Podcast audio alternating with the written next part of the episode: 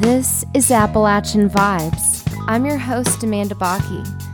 Appalachian Vibes is an opportunity to challenge the expectations and highlight the diversity of music created in the Appalachian region.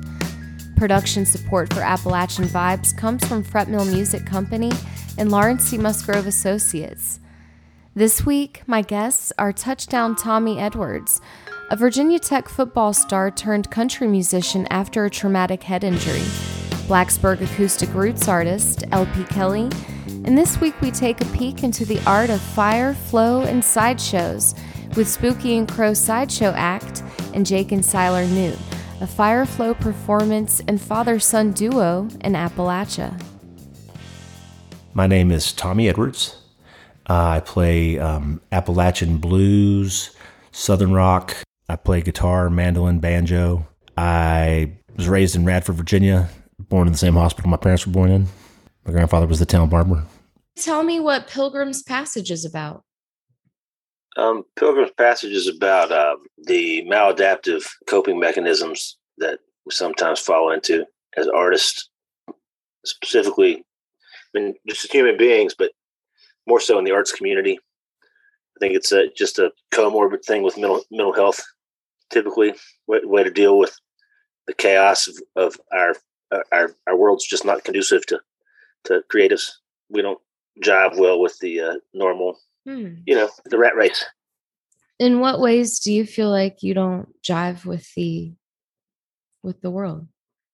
Um. Well, uh, it doesn't make sense a lot for the most part. Uh, there's there's it's just one big logical fallacy.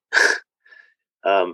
Just the structure of, uh, you know, government and hierarchical top-down kind of caste system, essentially. You know, just greed. It just comes down to greed. Our needs are different than that of the corporation. You know, they need us to do things that aren't human. It falls at odds with uh, with life. And, so what are some of the lyrics to this song? The devil sells heartaches in little plastic bags. Spending all my money. It's just a drag. It's just a drag. You know, and it's, um, you know, it's drug addiction. Whether it's uh, the, op- the opioid just epidemic that we have going on, or crystal meth, or cocaine, or pharmaceuticals, whatever. Whatever, whatever poison is, you know. People exercise too much, too. You know, I mean, they we get addicted to things. And it becomes maladaptive when it when it's when it's not healthy. Some people can, can have a couple of drinks and that's fine. Other people have to kind of uh, avoid stuff altogether, you know. And that's that's just their way of managing life, you know. It, it comes down to uh, managing the traumas that we're dealt. The devil sells heartaches and little plastic bags. I'm spending all my money. This life is just a drag, it's just a drag. It's just a drag. I'm up most every evening till the sun is shining bright. I'm searching for the answers in the wrong and in the right every night. Every night.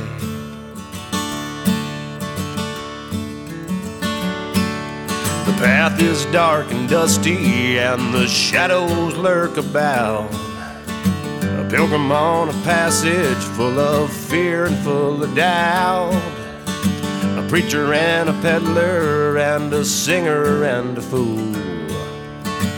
Searching for salvation and breaking every rule.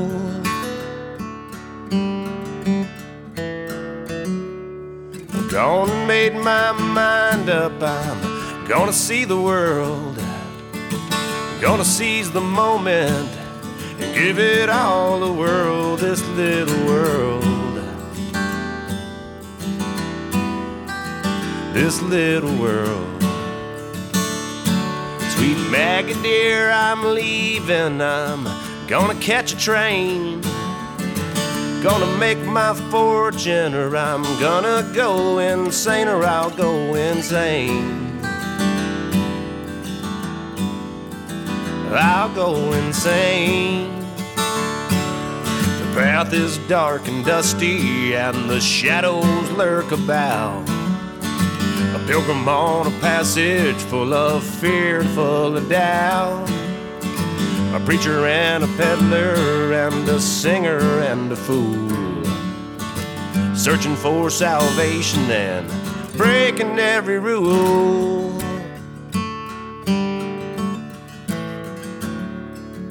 Going down to Nashville, I'm gonna be a star. Gonna play the Opry, come home in a big black car, a country star. A big rock star. The path is dark and dusty, and the shadows lurk about. A pilgrim on a passage full of fear and full of doubt. A preacher and a peddler and a singer and a fool, searching for salvation and breaking every rule.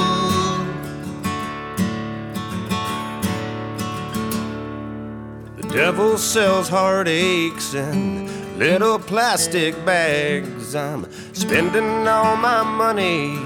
This life's just a drag. It's just a drag.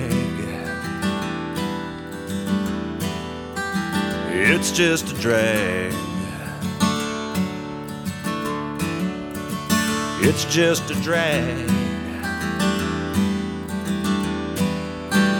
It's just a drag. Went went to college at Virginia Tech on a football scholarship, followed in my dad's footsteps.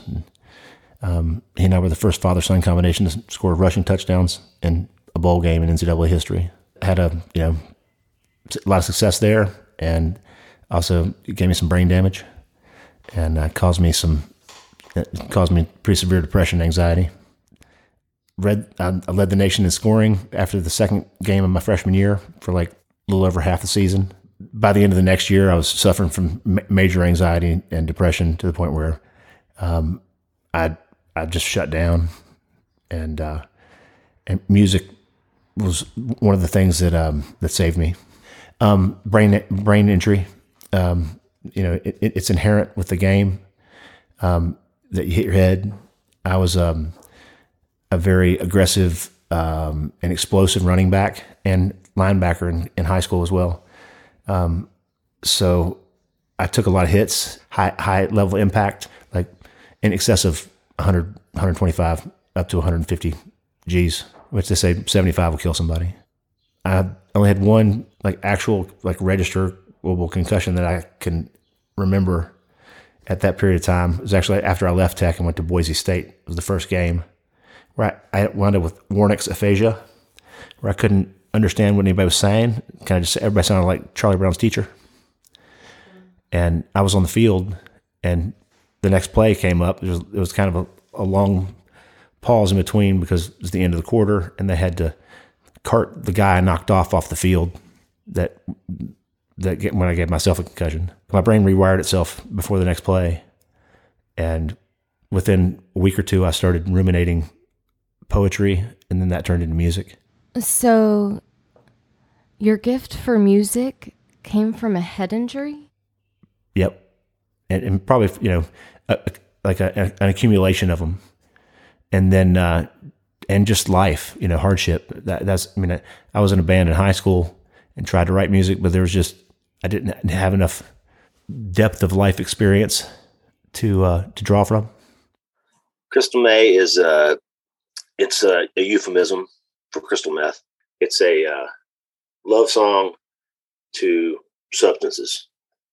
So yeah. Did you struggle with drug addiction?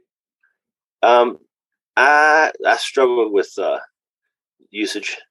Yeah. Times, you know, and, and like it, a lot of it's the circles, you know, we run in, mm-hmm. and being music, it's uh, it's one of those, one of those prevalent things, you know. It started actually when I was in high school, probably. But just alcohol, you know, and then uh, through college, you know, got introduced to some drugs and stuff. Crystal May, You are my saving grace. You come to me each and every day to ease the pain of this world surrounding me. You come to me like a soft and gentle breeze. Come a little closer, see what you've been missing, son. I got a little treat for you, let's have a little fun. Somewhere in the distance, like fading melody, the world comes rushing in around, as rude as it can be. Another day, another dollar earned, another way, another lesson learned about this world and the truth surrounding me. You call me out like the sirens when they sing. Come a little closer, see what you've been missing, son. Got a little treat for you, let's have a little fun. Somewhere in the distance, like a fading melody, the world comes rushing in around, as rude as it can be. Crystal May, we'll sing Amazing Grace to my sweet ears when she calls my name to ease the pain of this world surrounding me. Come to me like a soft and gentle breeze. Dark and dusty evening soon will fade to gray, and the dawning of a new day. Then you leave me in the morning with my face down in my hands. Then it's off to hell I go again. Then it's off to hell I go again. Crystal May, you are my saving grace. You come to me each and every day to ease the pain of this world surrounding me. You come to me like a soft and gentle breeze. Crystal May, you are my saving grace. You come to me each and every day to ease the pain of this world surrounding me. You come to me like a soft and gentle breeze. Crystal May, Crystal May, Crystal May, Crystal May, Crystal May, Crystal May, Crystal May, Crystal May.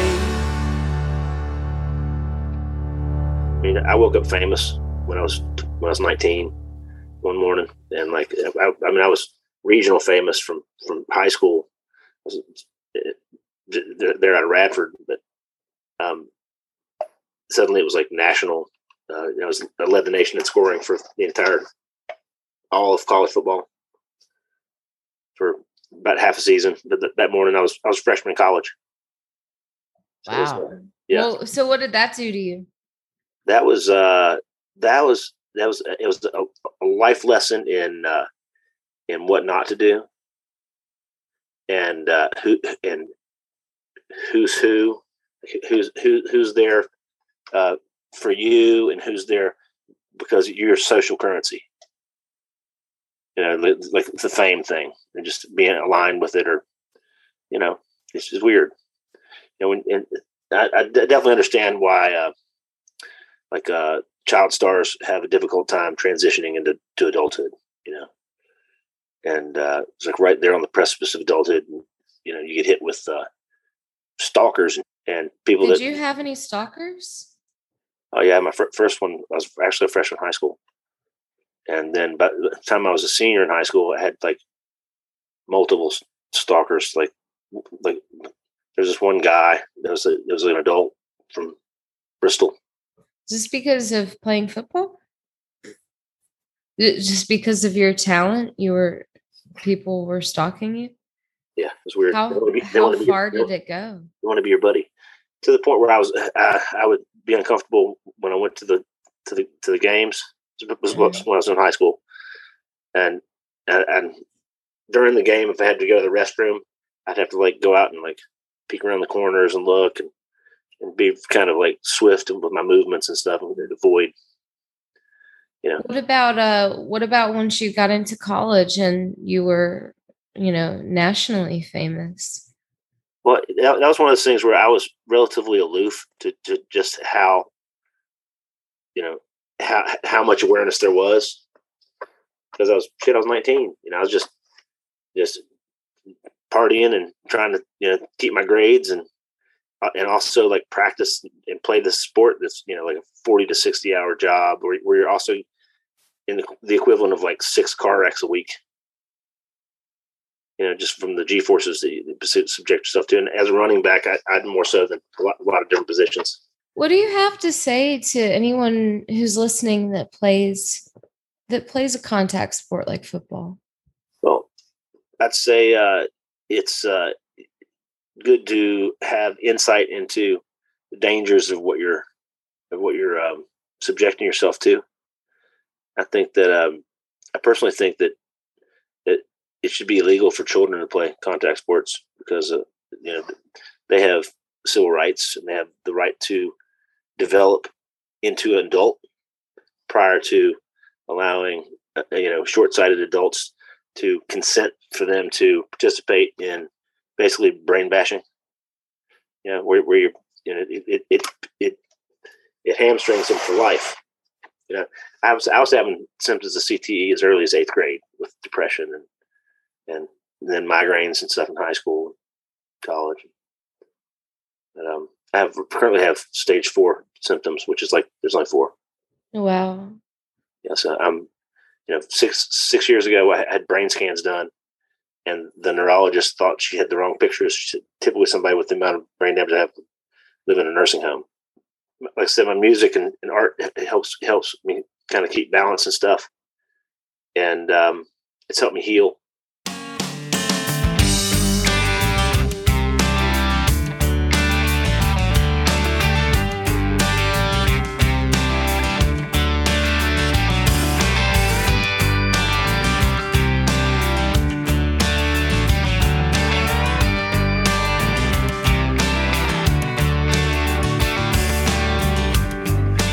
Song about the South, put it in a letter, sent it off to the White House. I rolled it up and smoked it down, sick and tired of this little town, like a bird in a cage, a bird in a cage, like a bird in a cage.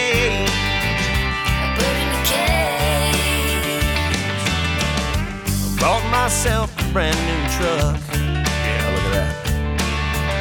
I got real drunk and I smashed it up. Well, I can't stand to drive it now.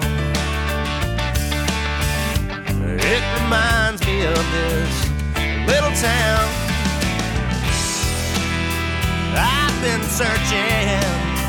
Yeah. And I've been wandering. Been hurting these days, like a bird in a cage, a bird in a cage, like a bird in a cage, a bird in a cage. Well, I watched you walk away, I watched you board that plane to L A. Said you'd never leave our hometown, but you're up and gone, and I'm still around. I wrote a song about myself. I put it in a letter and sent it to the board of mental health. They sent me back a snide reply. They say, we all know you're crazy, and you'll be that way. I've been hurting, yeah, yeah, yeah. I've been hurting, oh, yeah, these days.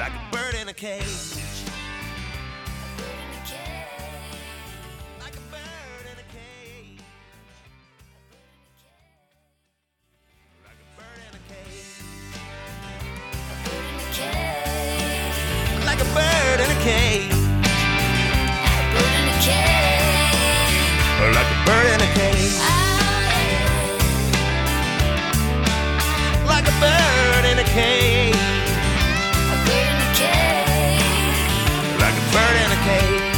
Oh yeah.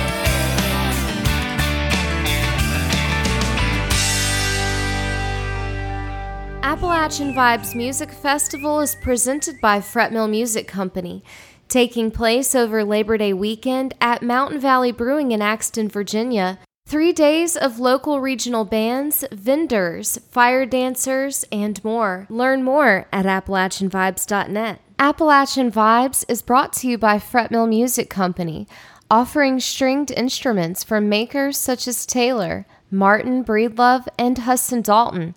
Open seven days a week. Fretmill Music also takes consignments.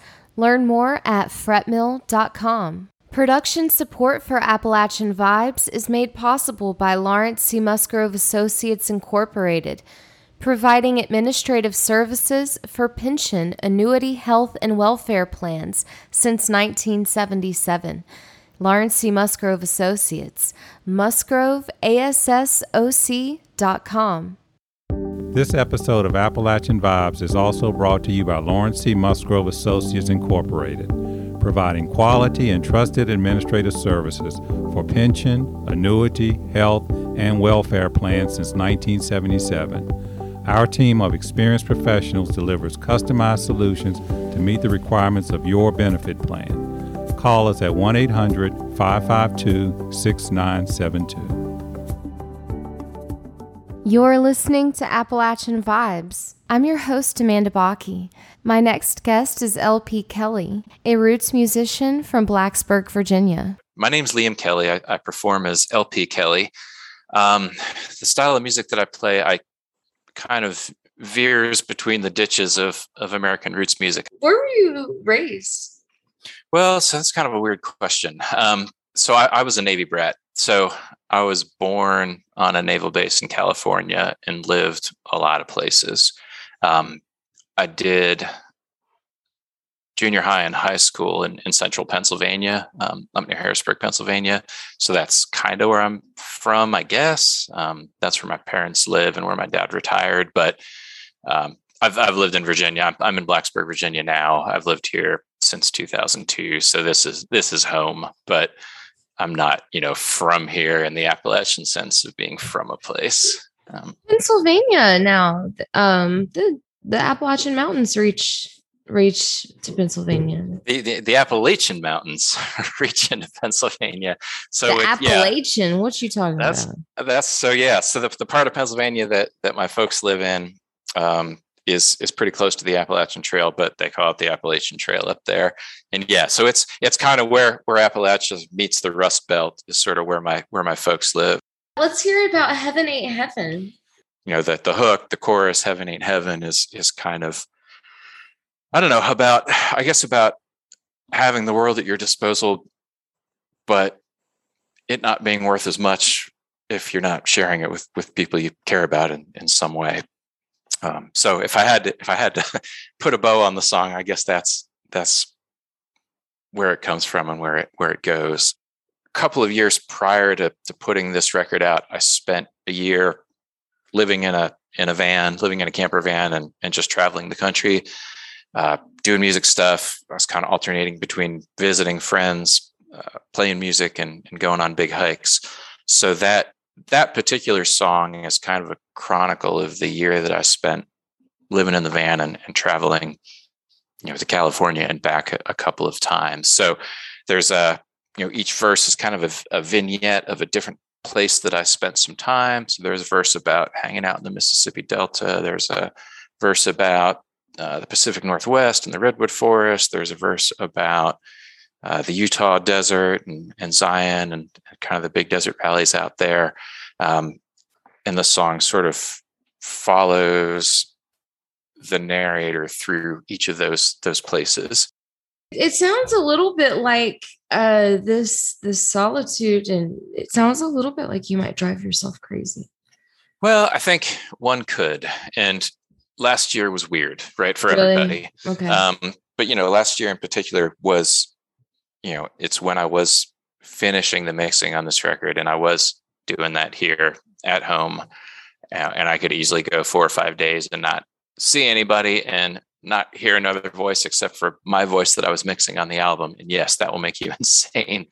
And did it get a little weird listening to yourself over yeah, and over and over again, and then being alone, and then the just the isolation from the planet at that time? Yeah, it gets super weird, and and you get you get super, I don't know if critical is the right word, but just super aware. Like you say, when you record and you don't like the way you inflected a particular word, and you know, if you're mixing the vocal, you're just maybe listening to one verse over and over again. And sure, it definitely can make you a little bit crazy.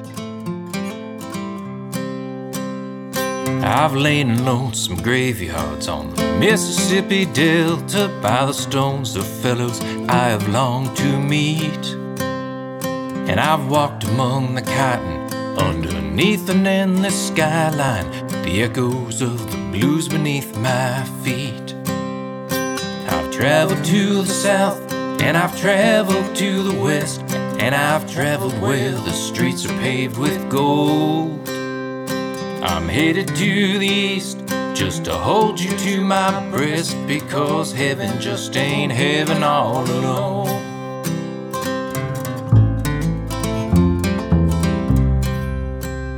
On the shores of the Pacific, California Redwood Forest, I've sat and counted waves upon the sea. And a single human lifetime seems reduced to just a pinpoint, crushed between the ocean and the trees. I've traveled to the south, and I've traveled to the west, and I've traveled where the streets are paved with gold. Now I'm headed to the east, to hold you to my breast, because heaven just ain't heaven all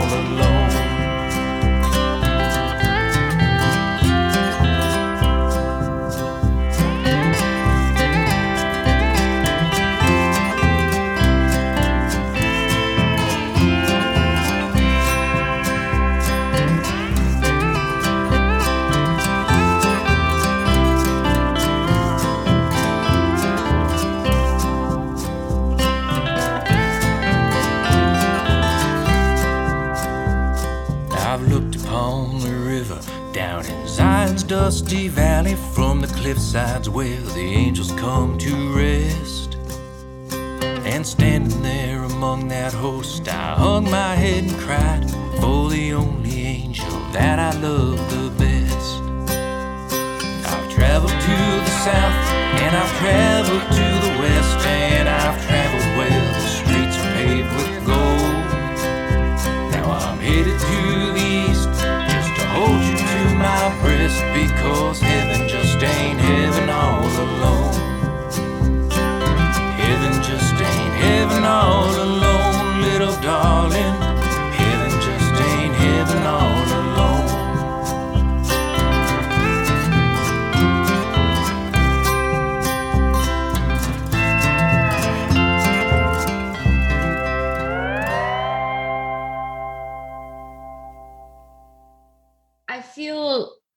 Like there's a theme.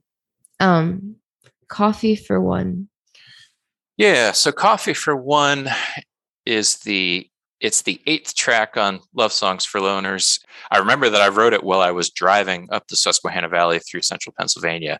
I don't remember where I was living, but I remember being in my car and driving up the river. I wrote it kind of with it with a friend of mine in mind, who's a this sort of like me, probably pathologically independent person, um, who's made a pretty good life for herself. Yeah, an anthem. I don't know if anthem is really what it is, um, but a an homage, I suppose, to being independent, being alone, and being good with that. Can you uh, share some of the lyrics that are the most compelling to you in Coffee for One? Who? Yeah. So I probably need to do that without getting myself in too much trouble. Um, what so, do you mean? Well, so my my mom got a little bit upset about about that. I think people people think whenever you write a song that it's autobiographical, and and it always is to some extent because you're the one writing it, but most of the songs on the album are not actually about me. Most of them are about other people that I know, and I happen to be the writer. But um, there's there's the one line in the song that that says, uh, "There ain't nothing wrong with making coffee for one. My mother thinks that I'm a loser, but I think that I've won." And mm. it was it was kind of kind of a little bit of a, a jab at sort of this this expectation that that you know, if you're not married and settled down and have a family, that you've somehow missed out, that you've lost. you know you've lost the opportunity. And uh, so in that song, I'm really trying to flip that over and say, like, you've created all these other opportunities for yourself. There ain't nothing wrong with doing nothing at all in the cool of the morning of the early fall, like getting to sit in a hammock in your yard and not have anybody looking over your shoulder is is a victory for a lot of people. And uh, mm. so I'm sort of trying to celebrate that in, in this song. Oh, is that kind of, do you see relationships in, in that kind of light? Like, um, like maybe marriage is more surveillance. Right. I think, I think the point is that, that you get to decide what it is. Um, you know, I think up until, I don't know, probably at least the nineteen sixties or nineteen seventies in, in the U S, right, the, the standard model was you get married, you have the kids, you have the nuclear family, and anything outside of that was considered lesser. Um, and I think, I think we're, I think in reality, we've broken that now. I think that is certainly in reality the exception rather than the rule. Most of us don't do it that way. Some of us never get married at all. Some of us get married four times. Um, and all of those are totally valid ways to be a family and have a home life. But I think there's still this cultural paradigm of the two parent household with the kids. That's still, I think, the baseline expectation for a lot of people, even though almost nobody actually does it that way anymore. Um, so I, I think what I'm, what I'm trying to do with that song is, is to blow that up a little bit. Um, I don't have any beef with marriage. I've never done it myself, but I got nothing against the idea, but I've also got nothing against the idea of never doing it. Um, I feel like oh, really? if you find the right thing, Yeah. I mean, I feel like if you find the right thing and it works for you for as long as it works for you, then great. And if that's fifty years, cool. And if that's five months, that doesn't necessarily mean it was a bad idea. Um, you know, I think we all kind of have to pay attention to what we need, what another person needs, what our children need, what our community needs at any given time, and make good choices in light of that. And, uh, And those choices are going to be different for everybody based on their circumstances and, and what they have to give and, and what they need to take. So do you feel like you've had to kind of fight this expectation, and that you, you've had to develop an identity out outside of what this societal expectation is? So I will say in my case, yes, um, for, for a pretty specific reason. Despite all the moving that we did, I, I was always in conservative Christian educational settings. Um, I went to conservative Christian school. Uh, the the only class that I ever failed was was in my my senior year of high school. There was a class called Christian Family, and you had to, the whole course was structured around, you know, how to how to be like a nuclear Christian family with the man as the head of the household and the woman as the helpmeet and all that stuff that that comes with that particular worldview and and some of the baggage with that, that that didn't work for me. And it does work for some people. And again, I have no, I have no beef with that. Um, but I certainly came into my adult life with that as the, as the expectation and, and the bar. Um, and I don't think I was ever really going to run with that, because it was never going to work for me. Uh, but I feel like, yeah, I, I had to do a lot of justifying those choices. Um, you know, Mostly probably to, to family members. Uh, you know, I left the church pretty much as soon as I was able to leave home. But, uh, you know, you still, if that's, if that's the only model you've been given, you've got to find out what the other models are. Uh, and that's the experience of, of living in the world and meeting people who are different than the ones you grew up with. And you kind of find out that, oh, there's all these other ways to be and all these other ways to do things. And, um, you know, I think learning that is the process of growing up. There ain't nothing wrong with making coffee for one. In the warmth and the stillness of the noonday sun. And there ain't nothing wrong with doing nothing at all. In the cool of the morning or the early fall. Well, I don't mind sleeping all alone at night, pulling down the blinds, keeping out the morning light.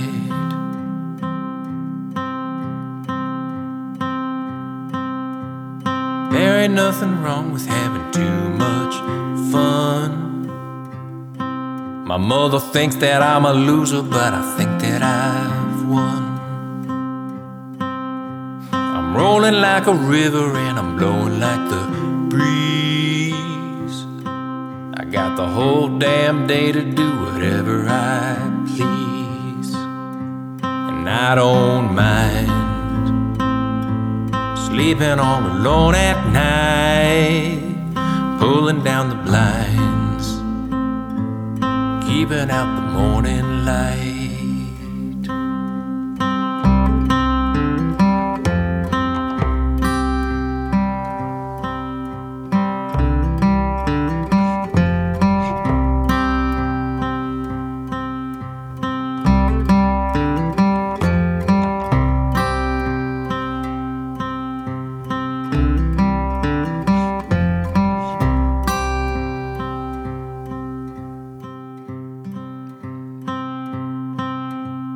There ain't nothing selfish about dancing till two. I can do me and you can do you. You got your kids and your dogs and your color T V. You can do you and I'll do me. Well, I don't mind sleeping all alone at night, pulling down the blinds, keeping out the morning light. And I don't care if you think that I ain't living right, 'cause I ain't scared. And happiness ain't black and white.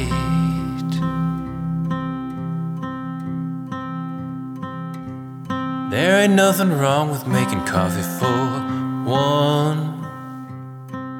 In the warmth and the stillness of the noonday sun. And there ain't nothing wrong with doing nothing at all. In the cool of the morning of the early fall.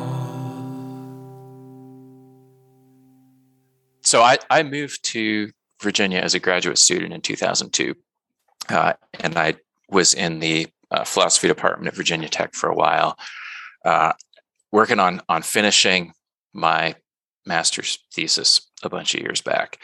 Um, and it's kind of like with finishing a record, it's one of those things you want it to be good, and so you keep revising it and keep revising it and keep working at it, and eventually you have to just give up and, and let it go. And so one of the best pieces of advice I got, and I promise this will get back to the song in a second, was uh, from one of my committee members who who told me, she said, not everything worth doing is worth doing well. And usually is anything worth doing is worth doing well. Right. But you're saying it, not everything worth doing is worth doing well. Right. She gave me the inverse yeah, of that. Okay. She said, not everything worth doing is worth doing well. In other words, there are some things that are worth doing, but not necessarily, they don't have to be perfect. Sometimes good enough is good enough, and you move on to the next thing. Um, you know, and so she she gave me that advice in the context of my master's thesis, you know, telling me in effect, just get the damn thing done and get it out the door and move on to the next phase of your career, um, which was the right advice. You know, it was done enough for what it needed to be. Um, was it good? I don't know. Did it matter? Probably not.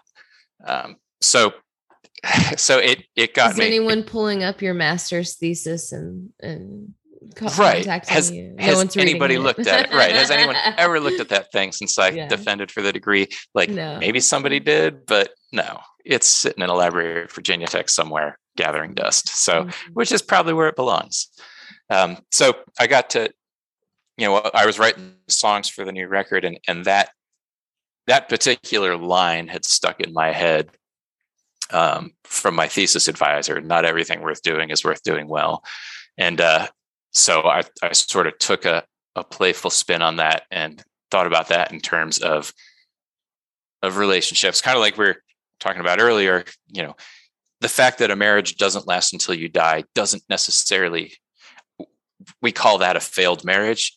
Yeah. I say, that's a bunch of crap. That's not necessarily a failed marriage. That could have been an amazingly successful marriage that lasted as long as it needed to for those people. And then they moved on to the next thing. And, and I, you know, or you could have, you could have a really satisfying one night stand that did everything you needed it to do in that moment.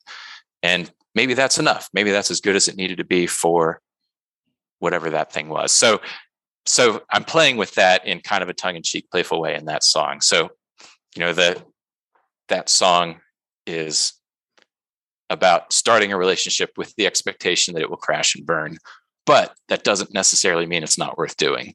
You know um, what? What a, what a brilliant way.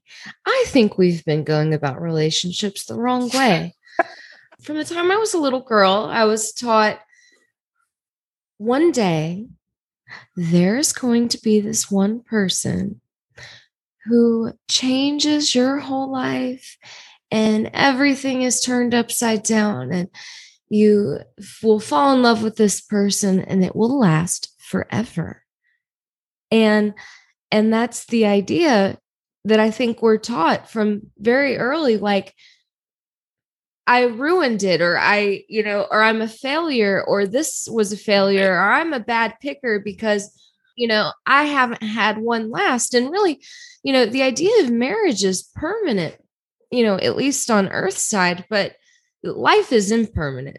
We should go about it with the expectation, like, this is going to crash and burn and be pleasantly surprised if it doesn't. Right. Or at least be, be okay with the possibility that it may. And, and it's doesn't, it's not a referendum on your value as a person, right? You're not a failed human because you had a relationship that ended. It's like, you know, unless you were, were, maybe you did horrible things to make it end. I'm not saying that nobody ever does wrong, because of course they do, but, um, but yeah, you know, sometimes, sometimes good enough is good enough. And sometimes you finish your thesis and it goes in the library and you move on and you do the next thing. And that's the way it ought to be sometimes. Well,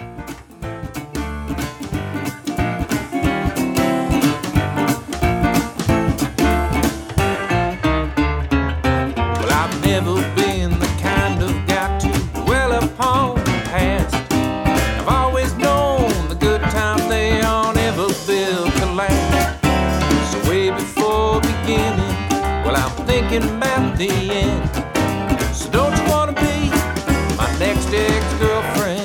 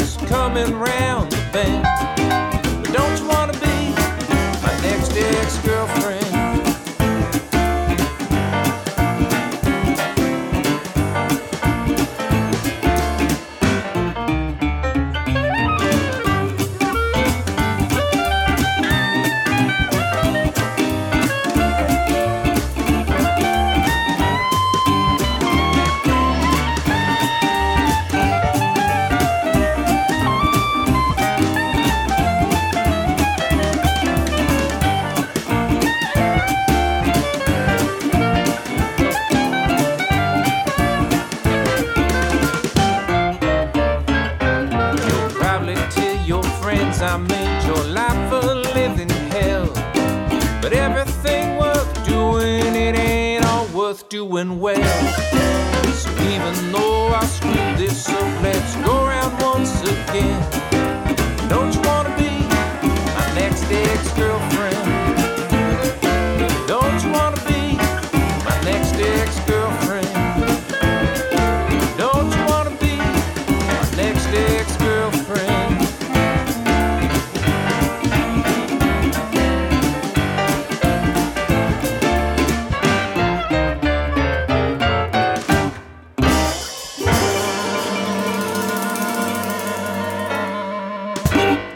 Production support for Appalachian Vibes comes from Spot On Point of Sale. To learn more, go to spot on dot com.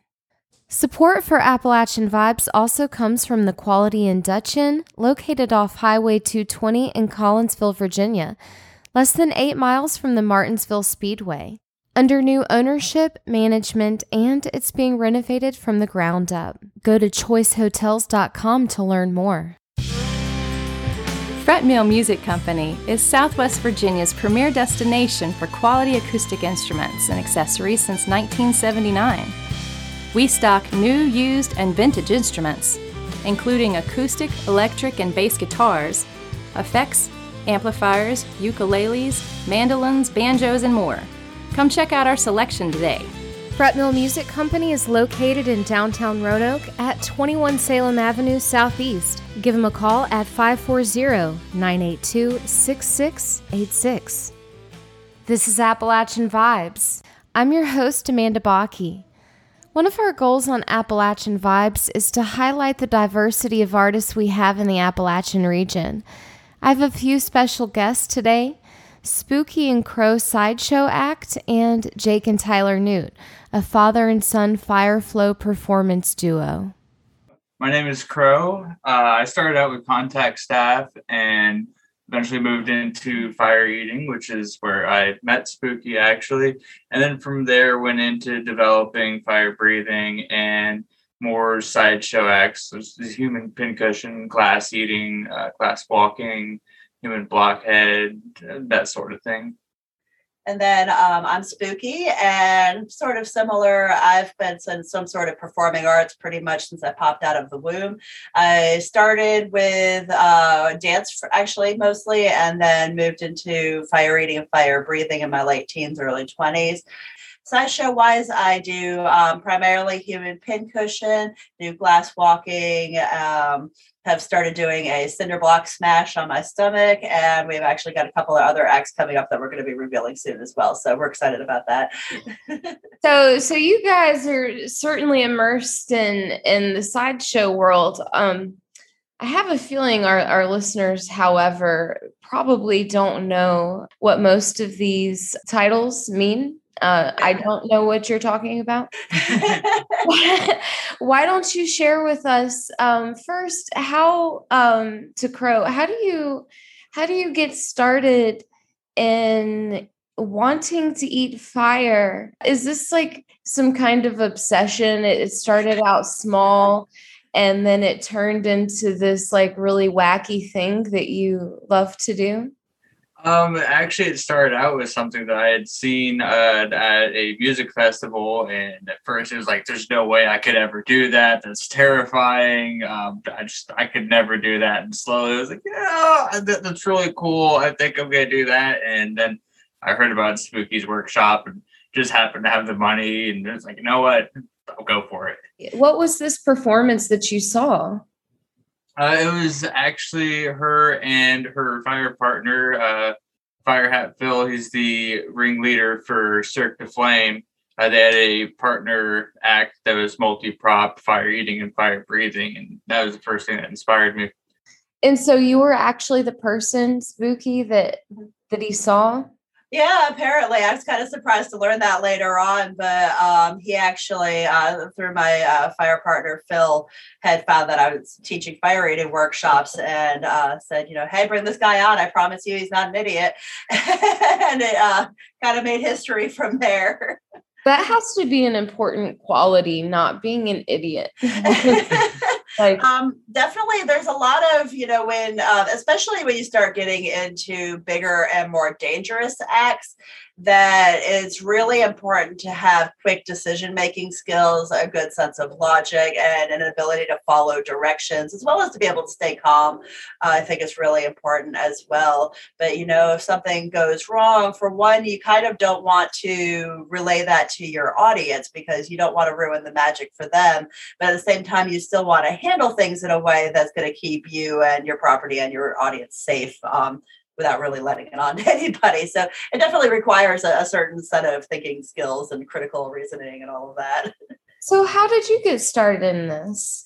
Um, kind of goes way, way back from when I was a really little child. My aunt was a clown, and so I sort of had a love of circus arts from there just to begin with. I've always done some kind of performance. I was always heavily into dance, heavily into singing, heavily into music. As I got older, when... Um, I got into college, I was part of a group called Social Change for Women in the late nineties, and we were putting on an event called Take Back the Night, which is kind of a um, awareness for like domestic violence and that sort of thing. It was a big rally, and we had performers and stuff. And somebody pops up one day and goes, "Hey, I know this old sideshow lady, and she's going to come out here and teach us all how to eat and breathe fire. Who wants to learn?" I'm like, "Well, that sounds fantastic. Let's do that." And so I started there. This came out of a... just an introduction through Take Back the Night. Was this like um, an empowerment exercise? Definitely. It was sort of a, definitely like a taking back your female energy kind of thing. Of like, I mean, what's more powerful than being able to harness fire from your face? How have you changed since being introduced to, to fire breathing and then all of these other things that have spawned from that? Ooh, that's a great question. I think, um, I've really kind of just come into my own more as a performer. Like you said, like, I mean, we sort of made ourselves the main people in the act, um, as opposed to more of like a side thing. Not that we don't perform for like a sideshow type style anyway, but, um, I've really come to, I got into burlesque dance later on. And so I've really incorporated, incorporated that a lot into what we do. I want it to be sexy, but I sort of want to like disgust you at the same time. And I like that mixed emotions that I can get out of my audience. So I feel like I've changed from like, this is just a one thing I know how to do more for myself, uh, to more of a stage show, something where I'm thinking more about what my audience is feeling when they watch our routine. So you, you mentioned a ton of different skills. Have you ever actually invented a skill? Ooh, um... I do have an act that I did not invent, but I was given permission to do from the fire performer who did um, invent it.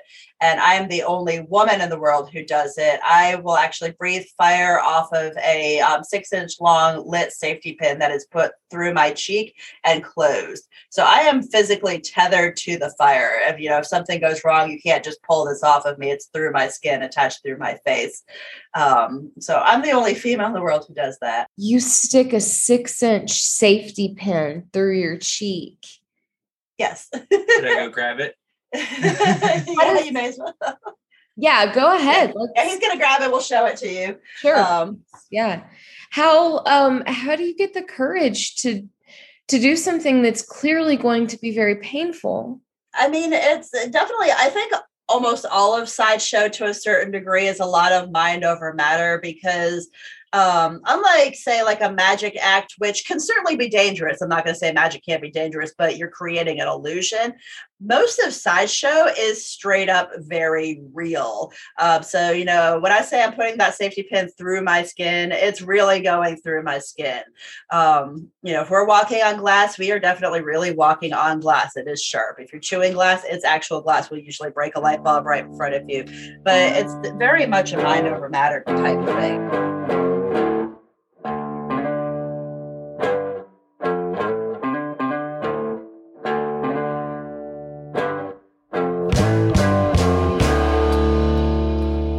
My name is Jacob Newt, also known as Jake. Uh, I do fire performing with uh, the Devil Sticks and Rope Dart, and I just started doing fire breathing not too long ago as well. Are you considered a flow art performer? Yeah, a flow artist, a flow art performer for sure, yeah. Um, I guess that started when I was like thirteen or so. And uh, I was on a band trip for school, and one of the drummers from the drum line had a set of flower sticks he was juggling. And I looked at him, and I was like, man, I can totally do that. And uh, he's like, yeah. So he handed them to me, and I started juggling. I was pretty good at it, so I picked up a set and uh, started juggling. So I was, I was like, I don't know, thirteen, fourteen, something like that. I was at a music festival in twenty eighteen, and I uh, saw a guy. He was juggling Devil Sticks on fire. And I was like, man, I seen a set of flower sticks. I've never seen them on fire though. And he told me how to get into doing the fire flow with that. And um, that's kind of how I got started. What are Devil Sticks? Oh, a devil stick. Okay. It's actually one of the oldest Chinese circus toys. and uh, it's, It's basically just a smooth stick. It's tapered. Traditionally, it's tapered down to the center, and you've got two hand sticks, and you juggle the center stick that's tapered to the center, a circus toy.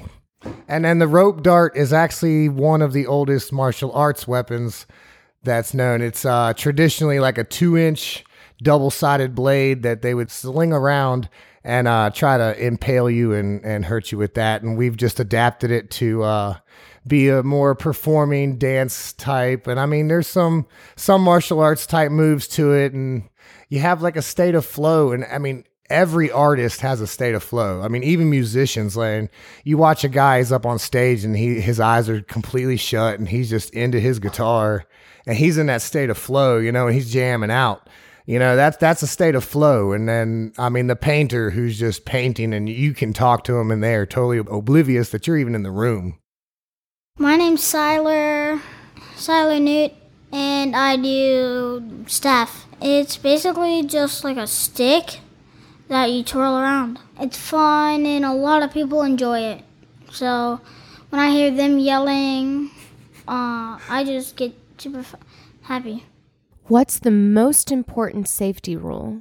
That you always need to be like right next to the fire blanket. He put a fire out on, uh, there was a, a prop that didn't get spun off properly, and uh, it, some fuel transferred to my leg, and uh, he he brought the blanket and put my, my leg out. It was, it was my jeans.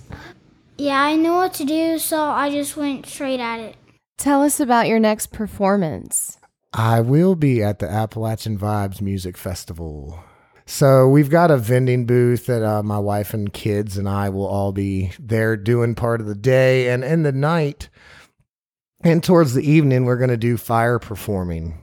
So I've got my eight-year-old son, Siler. Uh, he really likes to do the staff, and he's he's big on safety. All right, Jake and Siler, we can't wait to see you guys at the Appalachian Vibes Music Festival. To get your tickets, go to Appalachian Vibes dot net.